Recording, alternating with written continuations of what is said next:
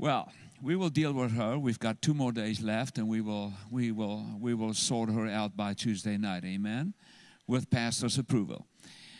It's great to be here, church. Um, I have so much that I can share with you, and I will keep it real brief. What I did is I brought a new book with me, and I'm not somebody that's really.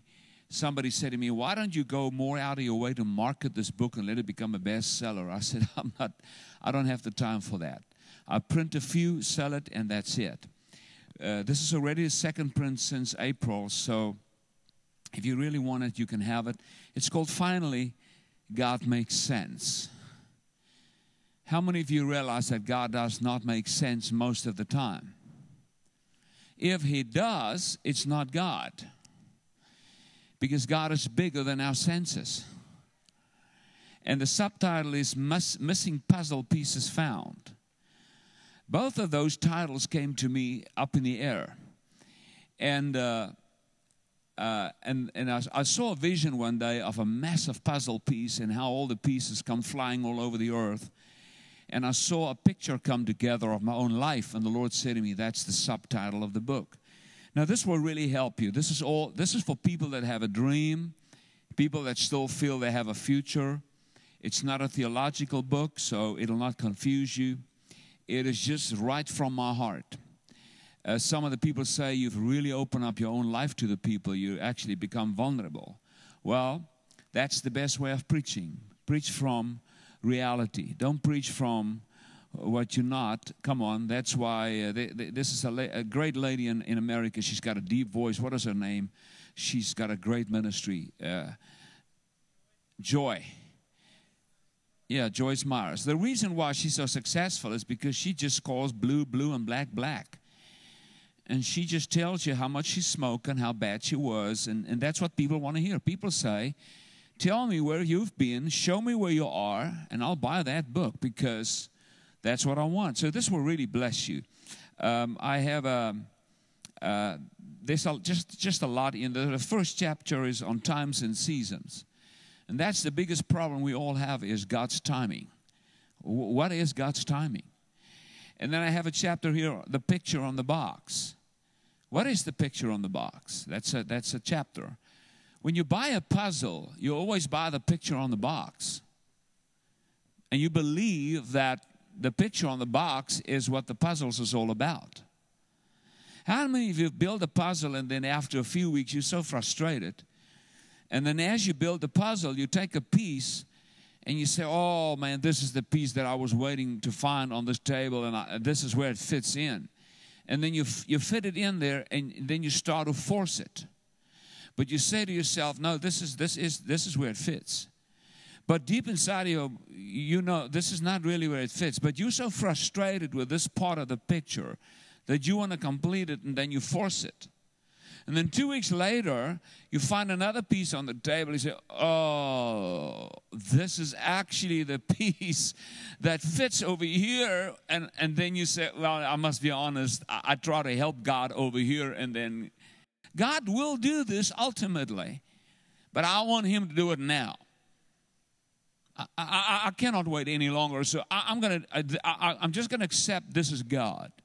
You're gonna come back to that place, and you're gonna correct things. So this is what this whole book is all about. The one chap, the one chapter is called Dirt, because we all have dirt.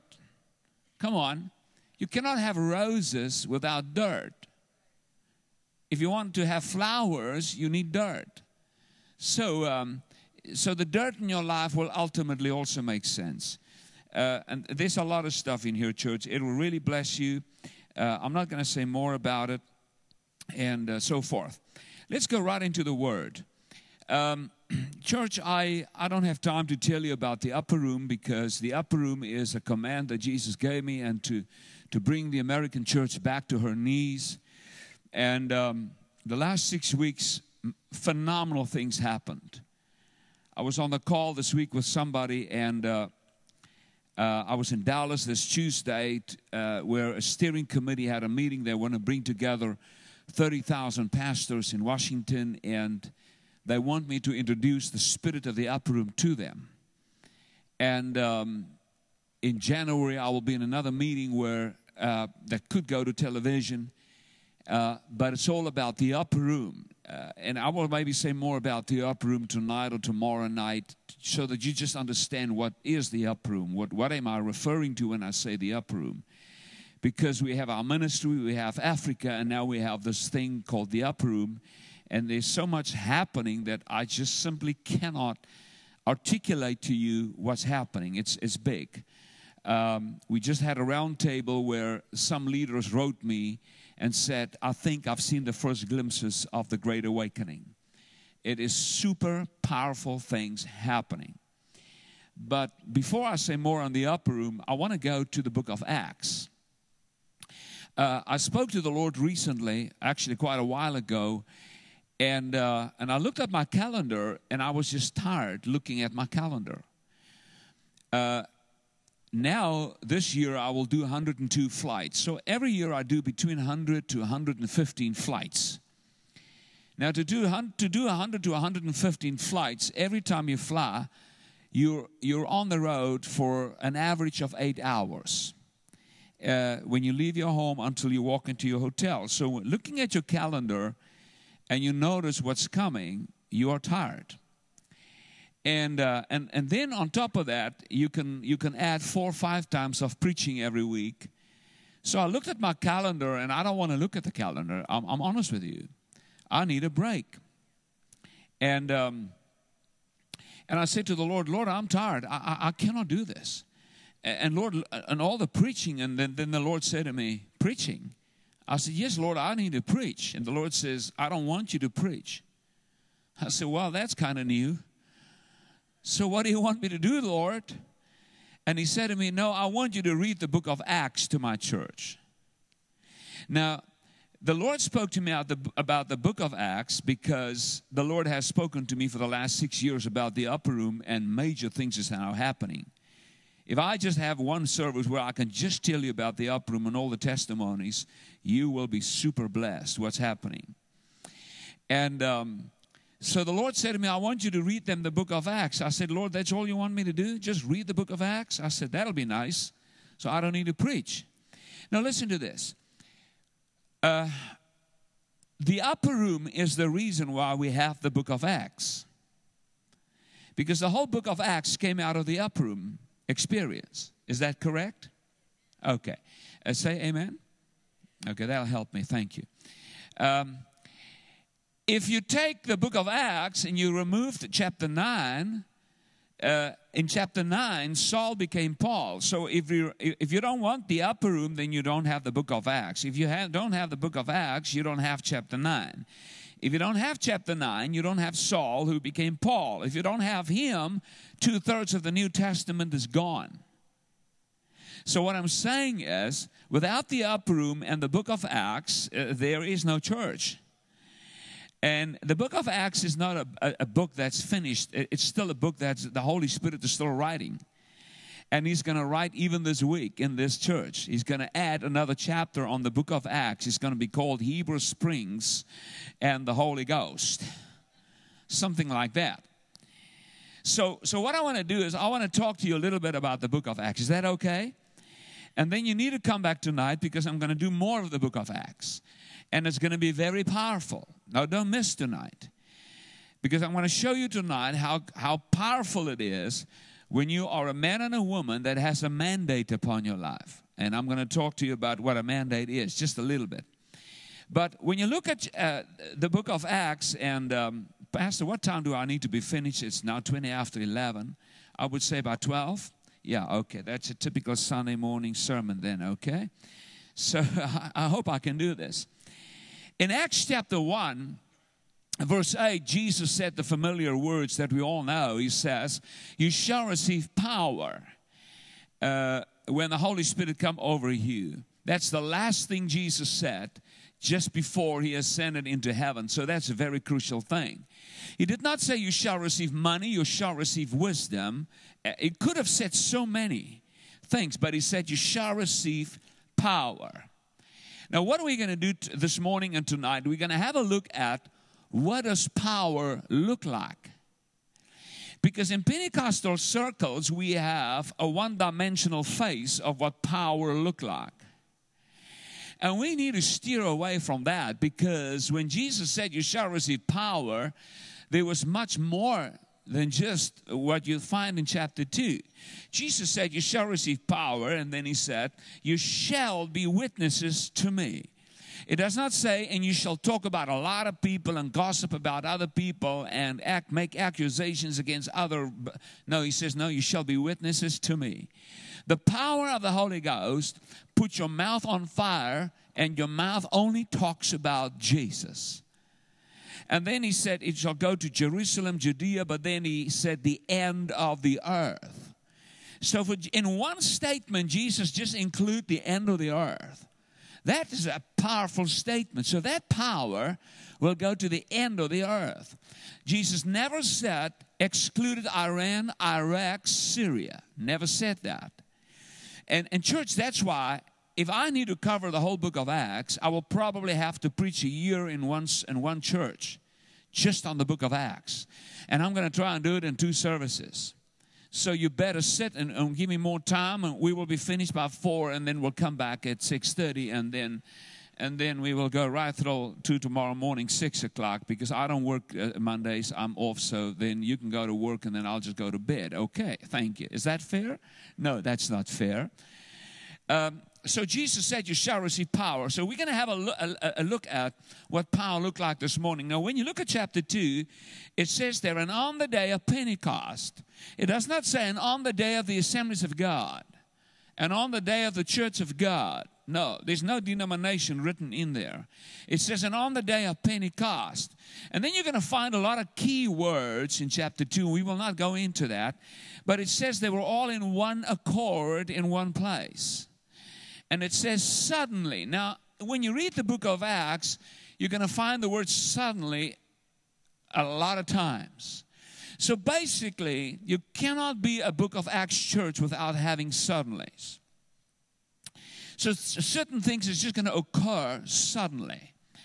It says suddenly there was a, a sound from heaven.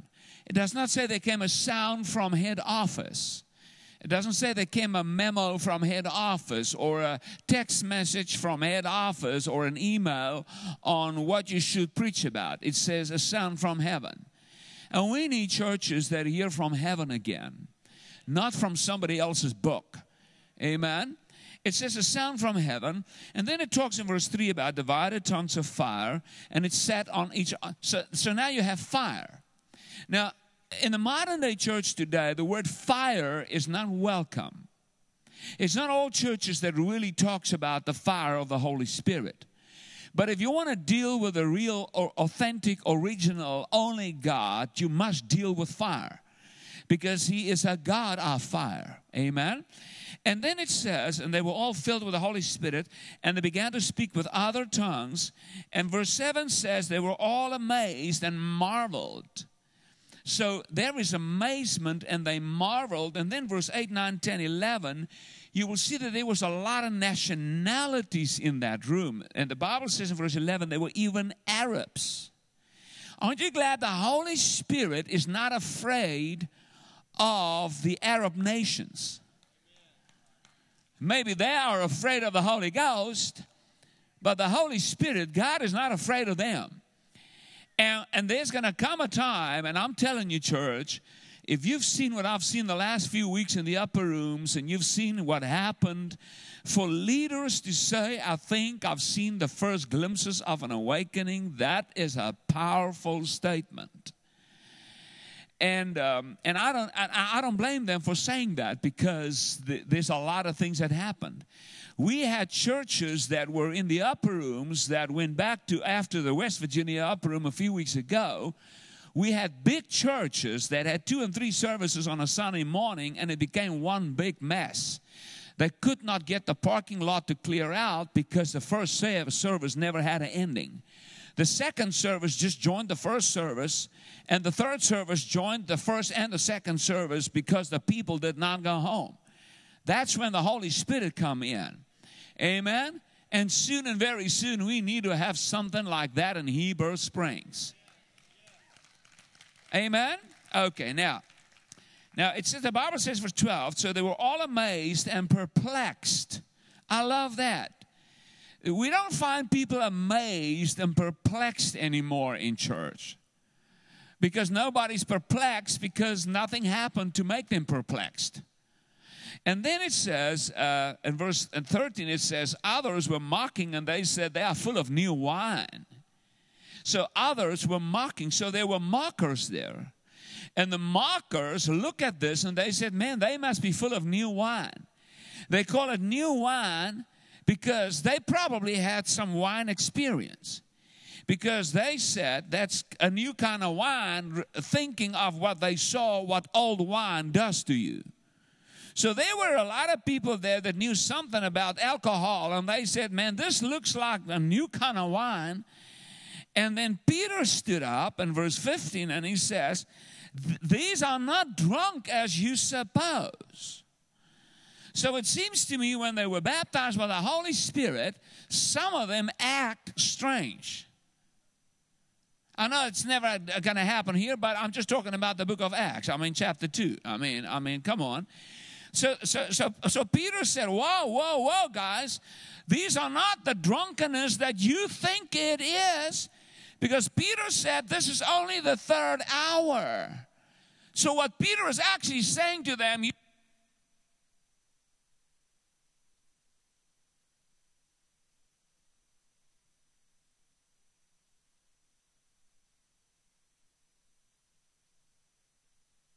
there you go. Thank you. So Peter said, you guys normally get drunk late in the day. This is only the third hour. This is a different kind of wine. That's what Peter did. Now, church, let me just say this, and I don't have time to go into detail. But if I was alive in chapter one, let's say, for instance, Andre Van Sel was alive. In chapter one, I would have helped Jesus. Because knowing what I know about the new millennium, I would have helped Jesus. Let me ask you this question.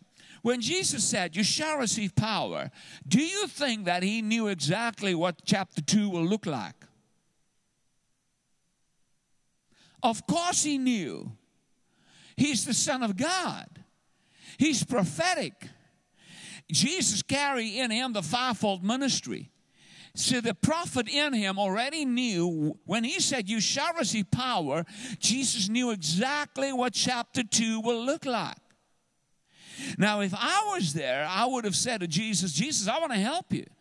You are the blind eye opener. You are the deaf ear opener. You are the resurrection and the life, and blah, blah, blah. Lord, I can go on for a whole day who you are and what you are, but I want to help you, Jesus. I suggest, Jesus, you do a chapter two for the Roman Catholics, and then you do a chapter two for the Baptists, and then you do a chapter two for the Presbyterians, and do one for the Assemblies of God, and Jesus, do a chapter two for the Church of God, and, and, and add an organ in there, Lord Jesus, and Jesus, do a church for the African American, Lord, so that they can really wrap it up, Jesus. And you know what Jesus would have said? Jesus would have said, no, I'm not going to do chapter two for every different denomination in every church. Every church and every denomination and every culture must come in line with chapter two. Chapter two will not become in line with a culture. And chapter two is not going to change for the sake of what skin color they have. They will all fit into chapter two. Can I get some agreement on that statement? Because I, I cannot move on if you don't agree on chapter two.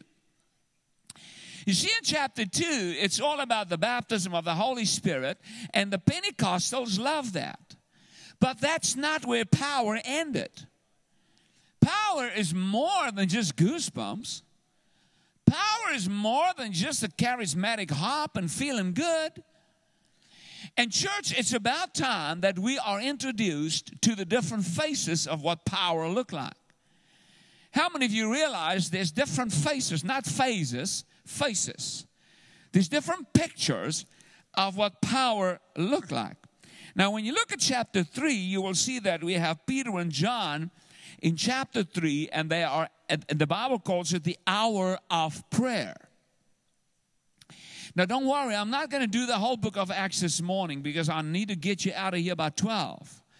and I still need to go to chapter twelve, twelve and then maybe chapter sixteen. I mean, just for this morning session, so hang on. Now, in chapter three, the Bible says, there was a certain man lame from his mother's womb. And they brought this man to the temple. It was the hour of prayer, not the hour of power. You see, America called it the hour of power. The church called it the hour of prayer. And they brought this man paralyzed from his mother's womb, put him at the gate of the temple to ask alms. Now watch this. They never brought him for resurrection power. When you look at his body, he doesn't need money. He needs resurrection power. But they brought him to the house of God to ask money. You see, that's what we do in the church today. If we cannot fix the problems, we make the church a place where everybody's happy at just what they want, they can get it right there. No, don't give everybody what they want. Give everybody what they need. And uh, Peter showed up at the hour of prayer, and the Bible says, and when Peter saw him, uh, and you know what's going to happen, Peter is going to resurrect him. And and why? Because Peter came out of the upper room in chapter two. And when Peter came out of the upper room and he found a paralyzed man at the gate of the temple, Peter realized before we can have an hour of prayer, we first need to adjust the gate of the temple. Now, I don't want to talk about the gates of the temple and what's wrong with the gates of the church in America. I'm not here to say what's wrong or what's right. But you know what I love about Peter? Peter saw the man, and the Bible says he came out of the womb paralyzed. Now, normally when somebody's born that way, we say it must be God's will for him to be paralyzed. But when you come out of the upper room, not the boardroom, you see, the boardroom does not address certain issues. The boardroom can organize a seminar, but the upper room addresses things that has gone wrong in the womb. I mean, resurrection power can go back into the womb and twist things back to normal, even late in life. Do you get excited? That's what power looked like. When Jesus said in chapter one, you shall receive power, Jesus already saw Peter in chapter three resurrecting that man. Jesus already saw this Sunday in Heber Springs, the day when he said, you shall receive power. God knows everything about you. The Bible says me, he even counts my hair. I don't know why. I, I have no idea why he counts my hair. You know why? Because when he counts his hair, there's nothing to count.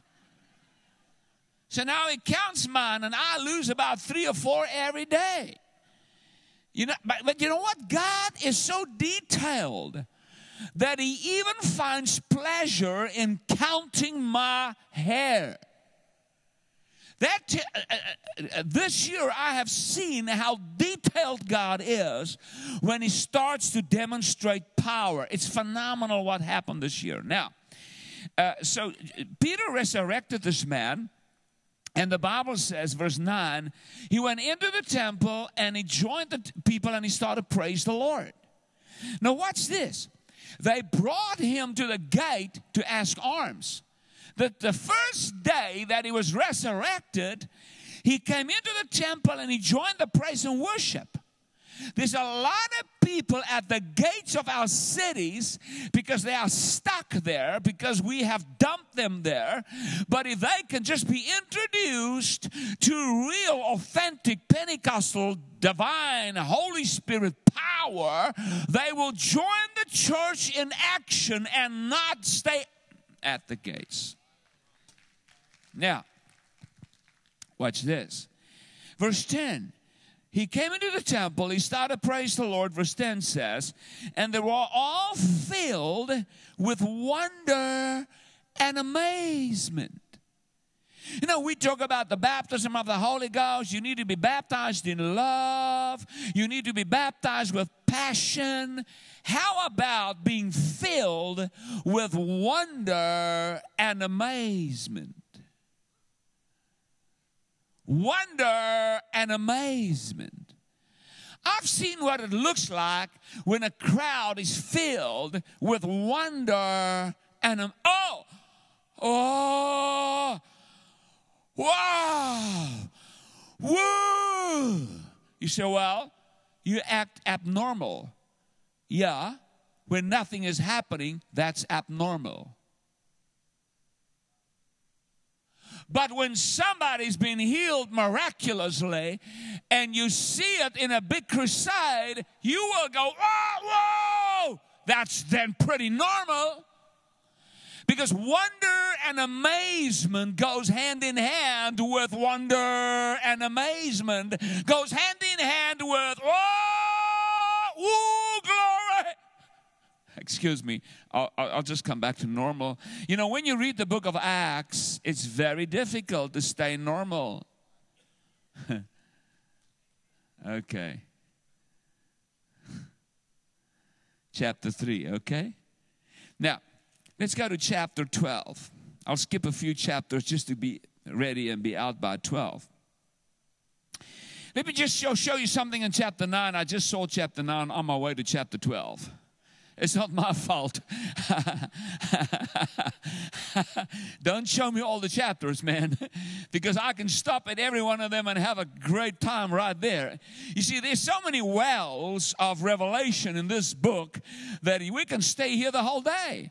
Now, when you look at chapter nine, you see Saul, uh, and he was a dangerous guy, but Saul asked letters from the high priest, and the Bible says, and he was journeying, and, and he murdered a lot of people. But the Bible says, verse three, and suddenly a light. There you have the suddenly again, and now you have light. That was long before electricity. You will read, read about suddenlies, and you will read about light all the time. And church, we if we are a Holy Spirit church, if we are Pentecost, then we need to read the book of Acts again. And I'm telling you, things is now starting to happen in America. Because the, the, I spoke to a pastor Friday. He said, Andre, I've now been in two upper rooms. He's in Montana. He says, man, I prophesy now. My church is holy chaos. The Lord is doing miracles. He said, I, I don't know what's happening. I said, I know what happened. I said, you came to the upper rooms, and now we will go to you for an upper room. It's amazing what God does. Now, uh, the Bible says he fell to the ground, verse four. Now, Paul was not a faller or downer. That's a new English word. Come on. The Bible says he fell down. Why did he fall down? Paul, if you know Paul's personality, if you make a study on his personality, he's not that type. But it's not who you are and what type you are. It's who you deal with. Can you see what power looked like in chapter three? Can you see what power looked like in chapter nine? And we will not go even there. Let's go to chapter twelve. Now, I'm going to I'm going to spend some time in chapter twelve. I hope I can make it to twelve o'clock. How many of you watch television and then they try to sell you something and then they say, but if you call now, you will get this spoon and this teaspoon and this fork plus this knife plus this. You get all these things extra, but you must call now as long as stocks last. It's a lie. They have a few million pieces that they want to sell to you, but it's always because the stocks. The stocks are not going to last. But what they do is they try to sell you one thing, but they add five other things so that you can buy the one thing. They call it a package. Now, when I read the book of Acts, I discovered that when Jesus said, you shall receive power, he gave me a power package. He gave me more than just goosebumps. He gave me a life. He, it's phenomenal what's happening, church. My wife and I had an experience this year in February uh, where we saw how detailed God is. And I found out that if I have a mandate upon my life and I run for the mandate that God has put upon my life, then God takes care of things that I did not even ask him for. He just takes care, and he takes care even to the point of color and whatever. He knows you. He knows your detail. He knows your heart. He knows your color preferences. Now let's go to chapter twelve. We're going to look at what power looked like. Now in chapter twelve, you're going to also see there's an angel involved. And that's one of the things the Lord said to me. Go tell my church they do not believe in the ministry of angels, but the ministry of angels is a reality. You cannot minister, you cannot, you cannot worship an angel. You cannot be led by an angel. You cannot call the angel. You cannot send the angel. The angel belongs to God. It's not your angels, it's his angels.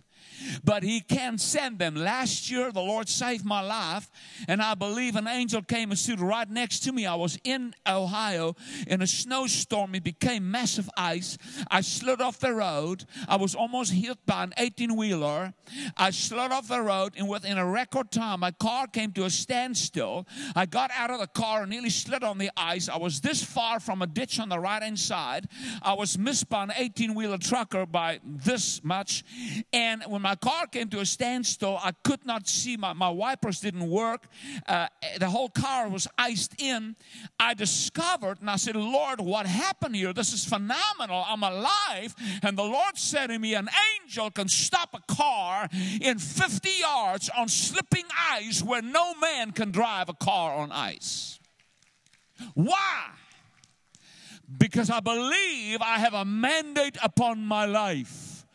And if I have a mandate of God upon my life, God, then I, then I qualify for the ministry of angels, part of the power package to take care of me. Come on, church. And if you have a man, this church, this church has a mandate upon her. And tonight, you must come tonight. I'm going to show you tonight how crucial it is to connect yourself to the right church and the right leadership, because your life can be safe or be endangered by not doing it. I'm going to show you tonight how holy, how authority works and what mandate is all about and what power look like. Now, okay. Whew. Jesus, help me. I'm nervous when I look at the watch. Chapter twelve, verse five. Watch this. Peter, therefore, kept in prison, but constant prayer was offered to God. Two things. Peter was in prison, and the Bible says, and the church were praying. Now, I emphasize prayer a lot through the upper rooms. God told me what's going to happen in America, and I'm getting the church ready. And now this thing can go to Washington, and it could go to television. But forget about that. My aim is not even on television. If it doesn't go there, I don't care. All I want is I want the fire back. I want the spirit of prayer back. Now, the Bible says the church were praying. Peter was in prison. Peter was an apostolic leader in the church. He's a very important person on God's agenda. Peter is a man of mandate. He's a man of mandate. And he's in prison. Doesn't care where you are. If you're a person of mandate, doesn't matter where you, what you go through, God has you covered. The Bible says, and when Herod was about to bring him out that night, Peter was sleeping bound with two chains between two soldiers, and the guards before the door were keeping the prison. So that's a picture of where Peter were. Prison, there was guards outside the prison. There was guards inside the prison. He was in chains. That's also a prophetic picture of the church today. They try to put the church in prison. In America, they make one law on top of another law, and you cannot say this, and you will do this, and you will do this, and you cannot do this, and you... I will not even go into the detail. I can give you things that happened just the last week. Yeah, in America, they try to put the church in prison. So Peter is in prison, but, everybody say, but, the church were praying. Come on. The Bible says the church were praying. Now, because the church were praying and Peter was in prison, watch what happened in verse seven. Now, behold an angel. Come on. You see, church, if we become church again, if we become a praying church again, we will activate even the ministry of angels in places where we are not even there. By, I mean, we are not. Peter was there. Bible says an angel of the Lord stood by him. It does not say the angel tried to get in and, and, and took him about twenty-four hours to break into the prison. In the supernatural, there's no effort. The Bible says the angel just stood there. You see, when we have an invasion of the supernatural in our lives, a lot of things will become easy. That's why Jesus said, my yoke is easy. My burden is light. Sometimes when I look at the intercessors, I get afraid of them because they are always angry. And they always make it look like it's so difficult. And then, and then I read the Bible and Jesus said, no, no, no, no, my yoke is easy. So the Bible says an angel stood by him and a light shone in the prison. Watch this. There's the light again. You see, church, you cannot have the power of the book of Acts without having suddenlies and light and invasion of God's glory. It, it's impossible. The, the power package is more than just chapter two. The Bible says, and a light shone into the prison, and he struck Peter on the side, and he raised him up, and he said to him, arise quickly. And his chains fell off his hands. The chains just fell off. Why? The chains fell off here because over there a church is praying. And uh, the Bible says, and the angel said to him, gird yourself and tie on your sandals. And so he did. And he said to him, put on your garment and follow me. Now what I love about the angel here is this. The angel said, pick up your garment, and he said to him, grab your sandals. Everybody say sandals.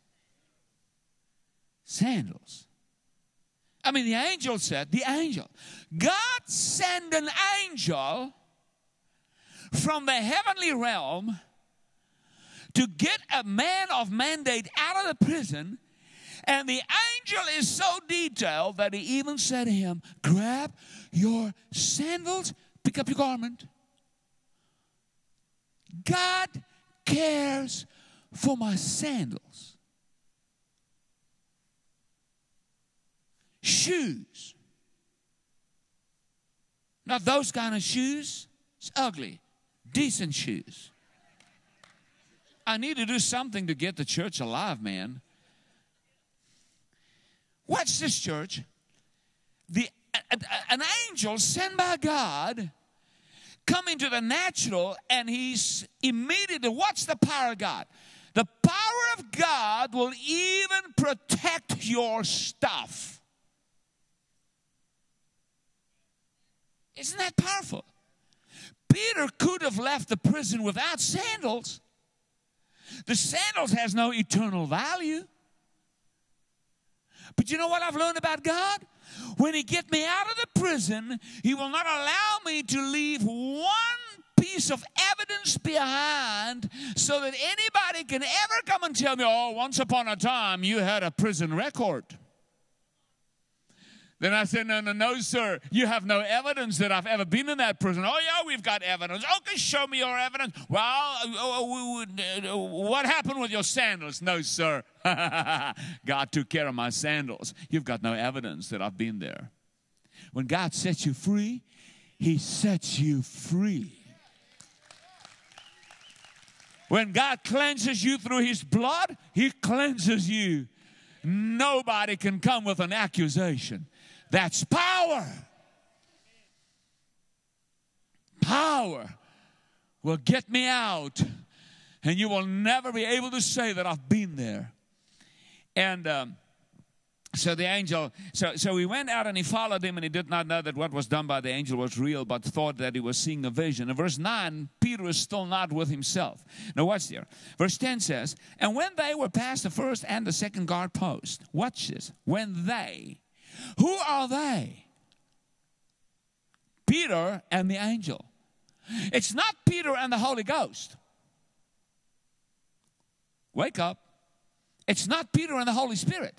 You see, church, the modern day church is poor because we do not live the book of Acts.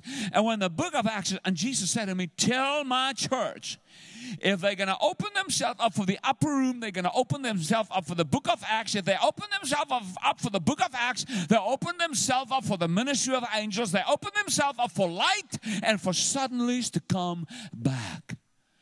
I wish I can tell you, a few weeks ago, I had an administrator, a national administrator, that is busy uh, uh, bringing together, they plan to bring together two hundred thousand people in America. This week, some political parties even approached this group to give them exposure on their political, on the platform, and I don't want to go into the detail, and uh, they said, no, sir, we cannot give you exposure, and they said, but we will pay the whole bill of one point five million dollars if you allow us, and they said, no, we cannot do that, sir. This is not a political event. This is a Jesus event.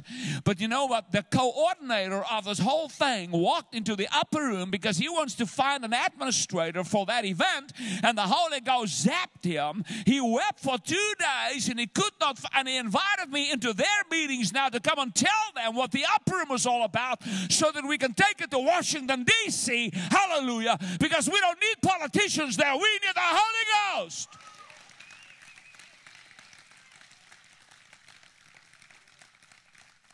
And when that man came into the upper room, he says, I am so-and-so, and I have come to the state to find an administrator, but the Holy Ghost gave me a Holy Ghost smack, and I don't know what's going on with me. And I want to say to you, you have a foreign accent, but we need the fire that you have. I said, I'm ready, sir.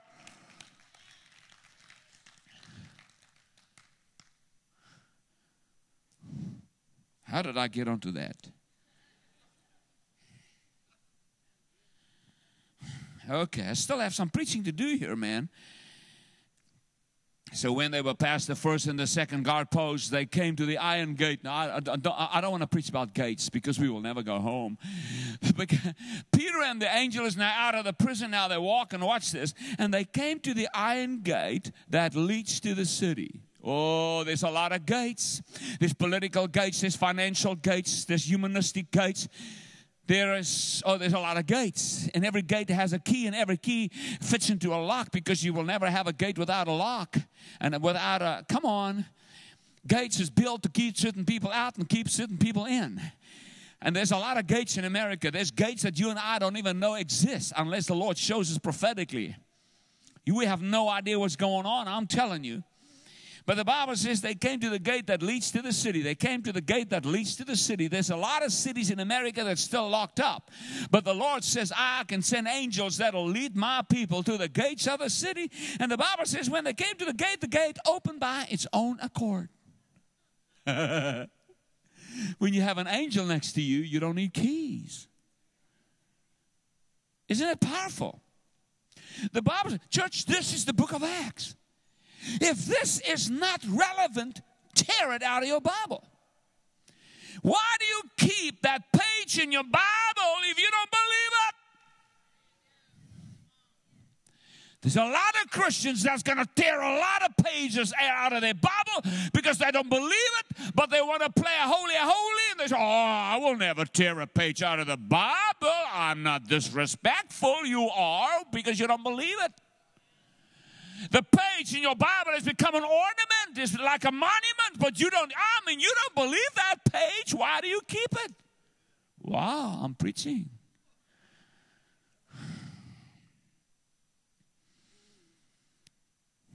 The gate opened to them by its own accord, and they went out, and they went down one street, and immediately the angel departed from him.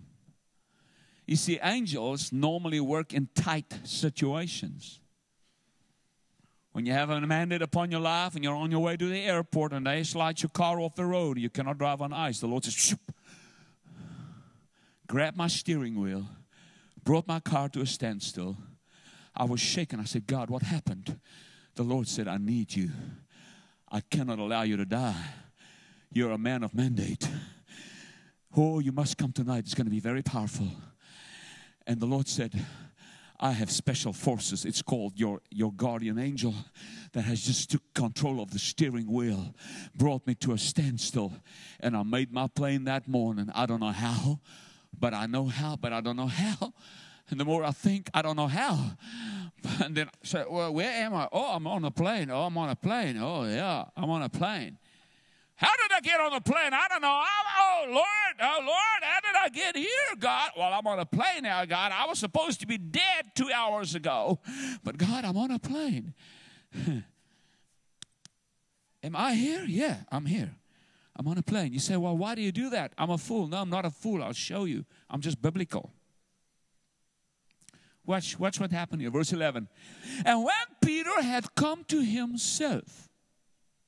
How do you do that, Shane? How do you come to yourself? It's very simple. You must first leave yourself. You say, well, how do you leave yourself? You must get an experience with God. Watch this. And Peter had come to himself, and he says, now I know for certain that the Lord has sent his angel. Watch what Peter said. Peter's a great leader in the church. He says, the Lord has sent his angel. He does not say the Lord has sent the Holy Ghost. He says the Lord, you see, angels is part of the power package. When you're in a tight situation, that's what angels does. Peter said, now I know the Lord has sent his angel and has delivered me from the hand of Herod and from all the people and the expectation of the Jewish people. So church, there comes times that you lose control. That's why when I came to myself in that storm, I realized there's no way in your human thinking that you can bring a vehicle to a standstill from that point to that point on ice. At sixty miles an hour, even at forty miles an hour, you cannot do it. There's no way I can measure that well not to go over the edge when I had that much left. But you know what? When you are a man and a woman of mandate and a church of mandate, God says, I will get you out where no man can get you out, because I need you alive tomorrow. Because I have a mission for you. Okay. Can I do a little bit more?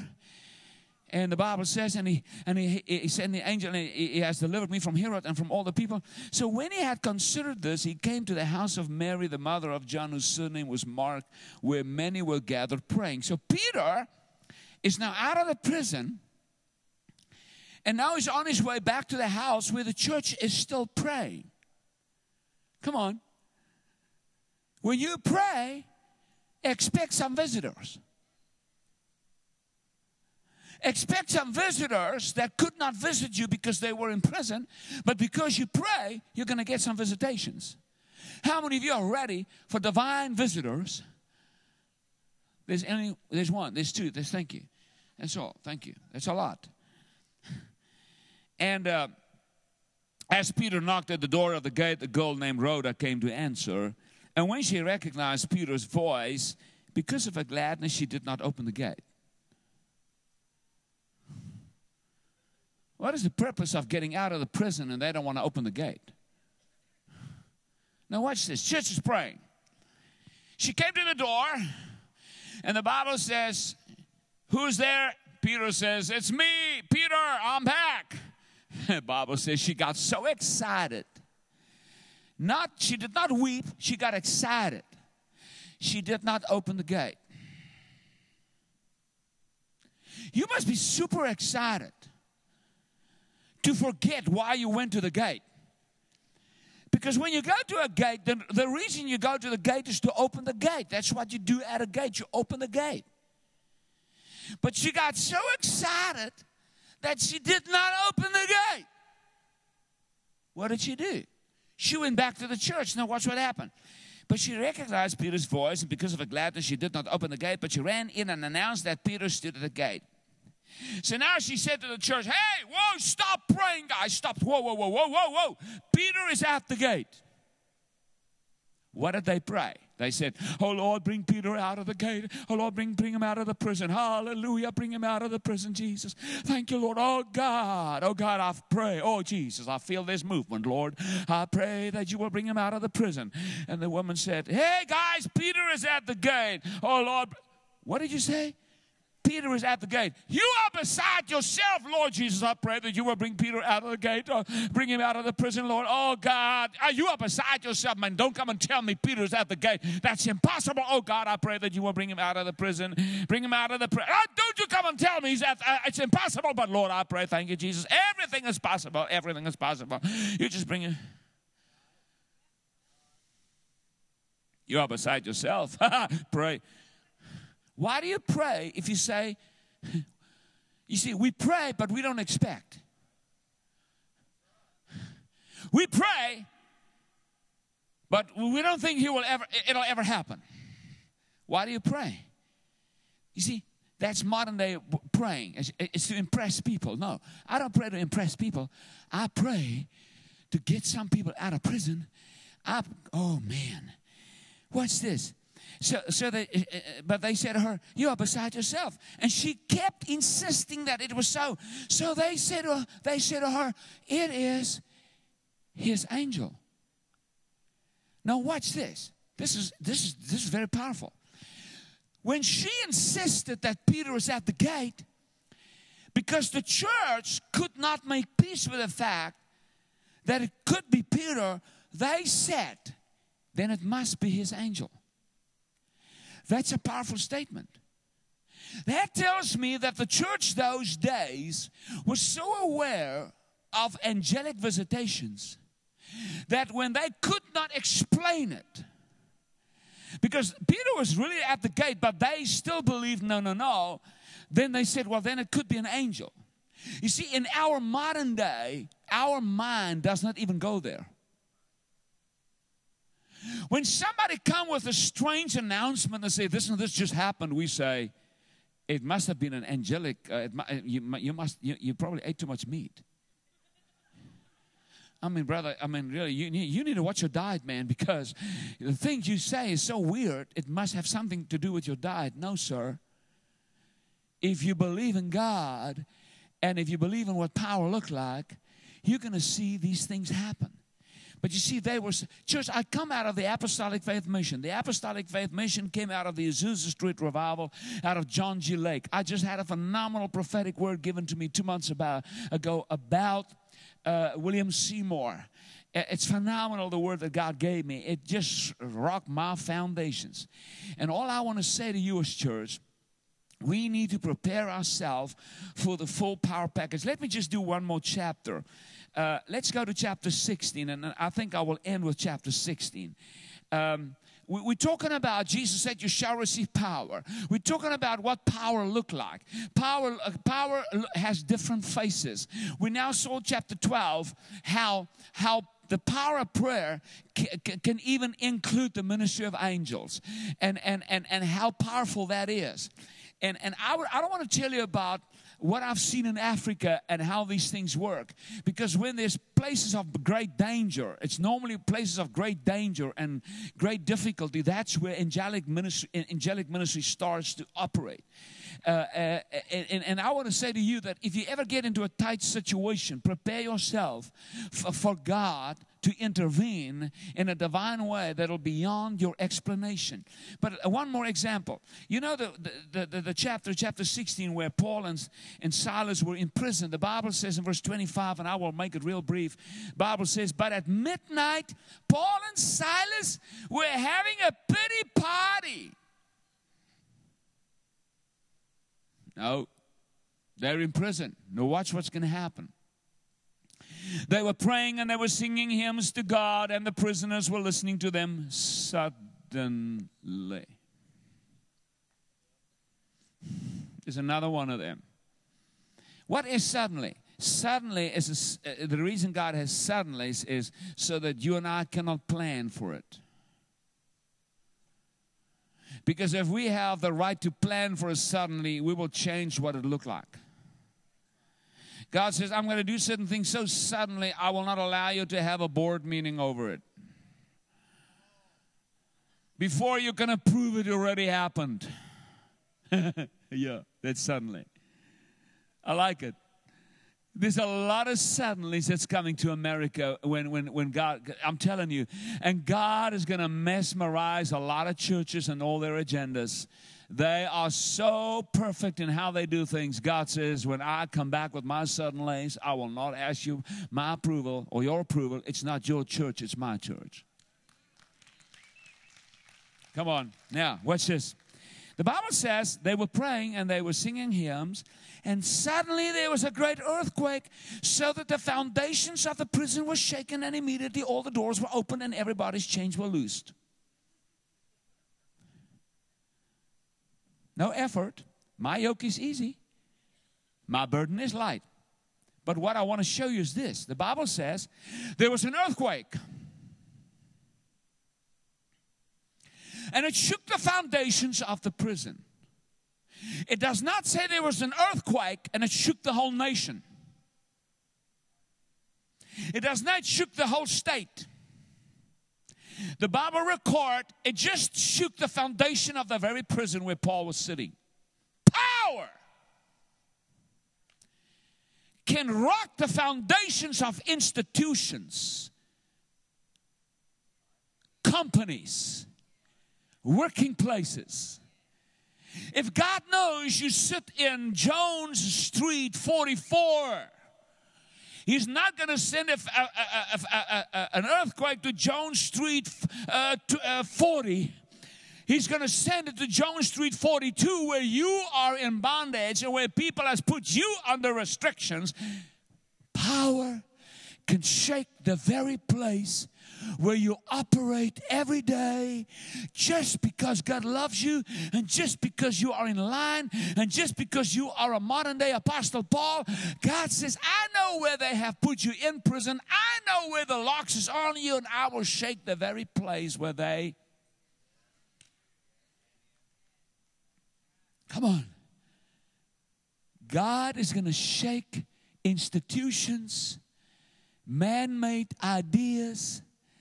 It's not going to happen here, but the moment there's an apostolic leader sitting over here, or there's something that God wants to do over here, and they make a law, God says, I will shake things up, because my power know where my men are and where my women are and where my people are.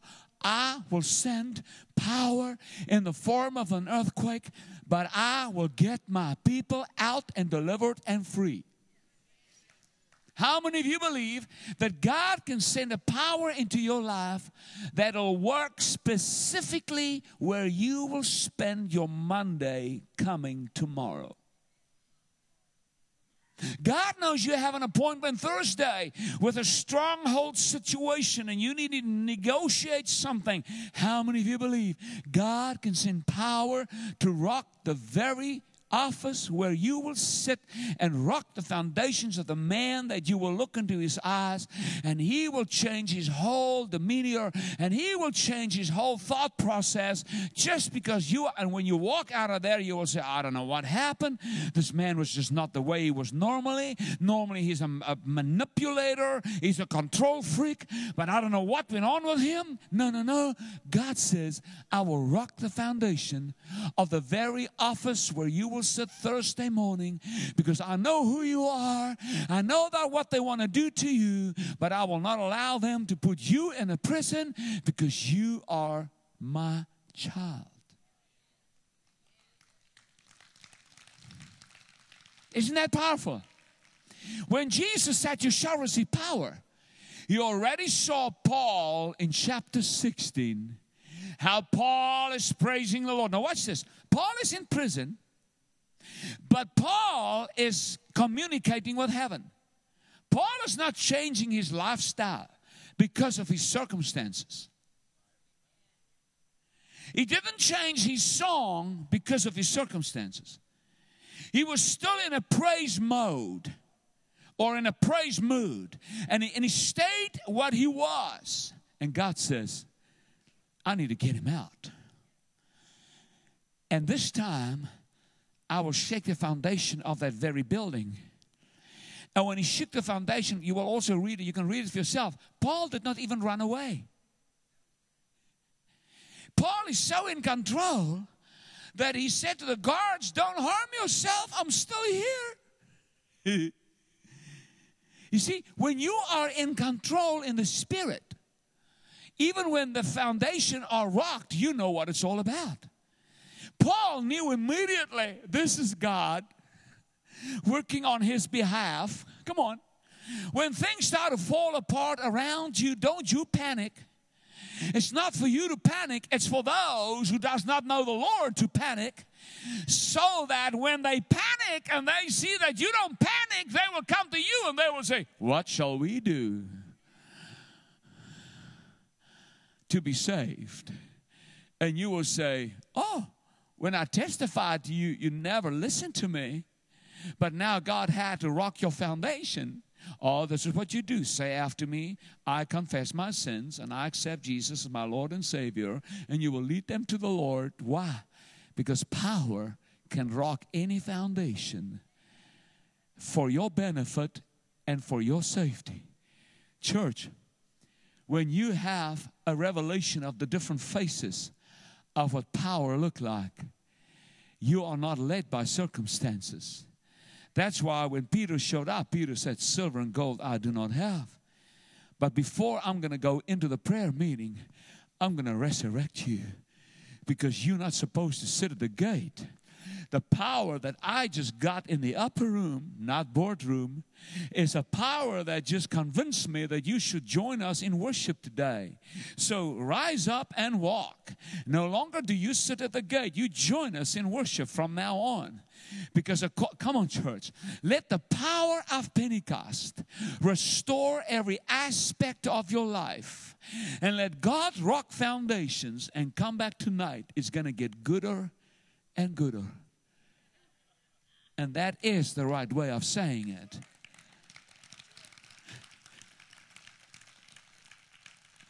Turn to somebody and say, this power of the Holy Ghost. Everybody must say it to somebody. Say, this power of the Holy Ghost is going to get gooder and gooder and gooder. This is Arkansas English. Amen. Give the Lord a good hand, please.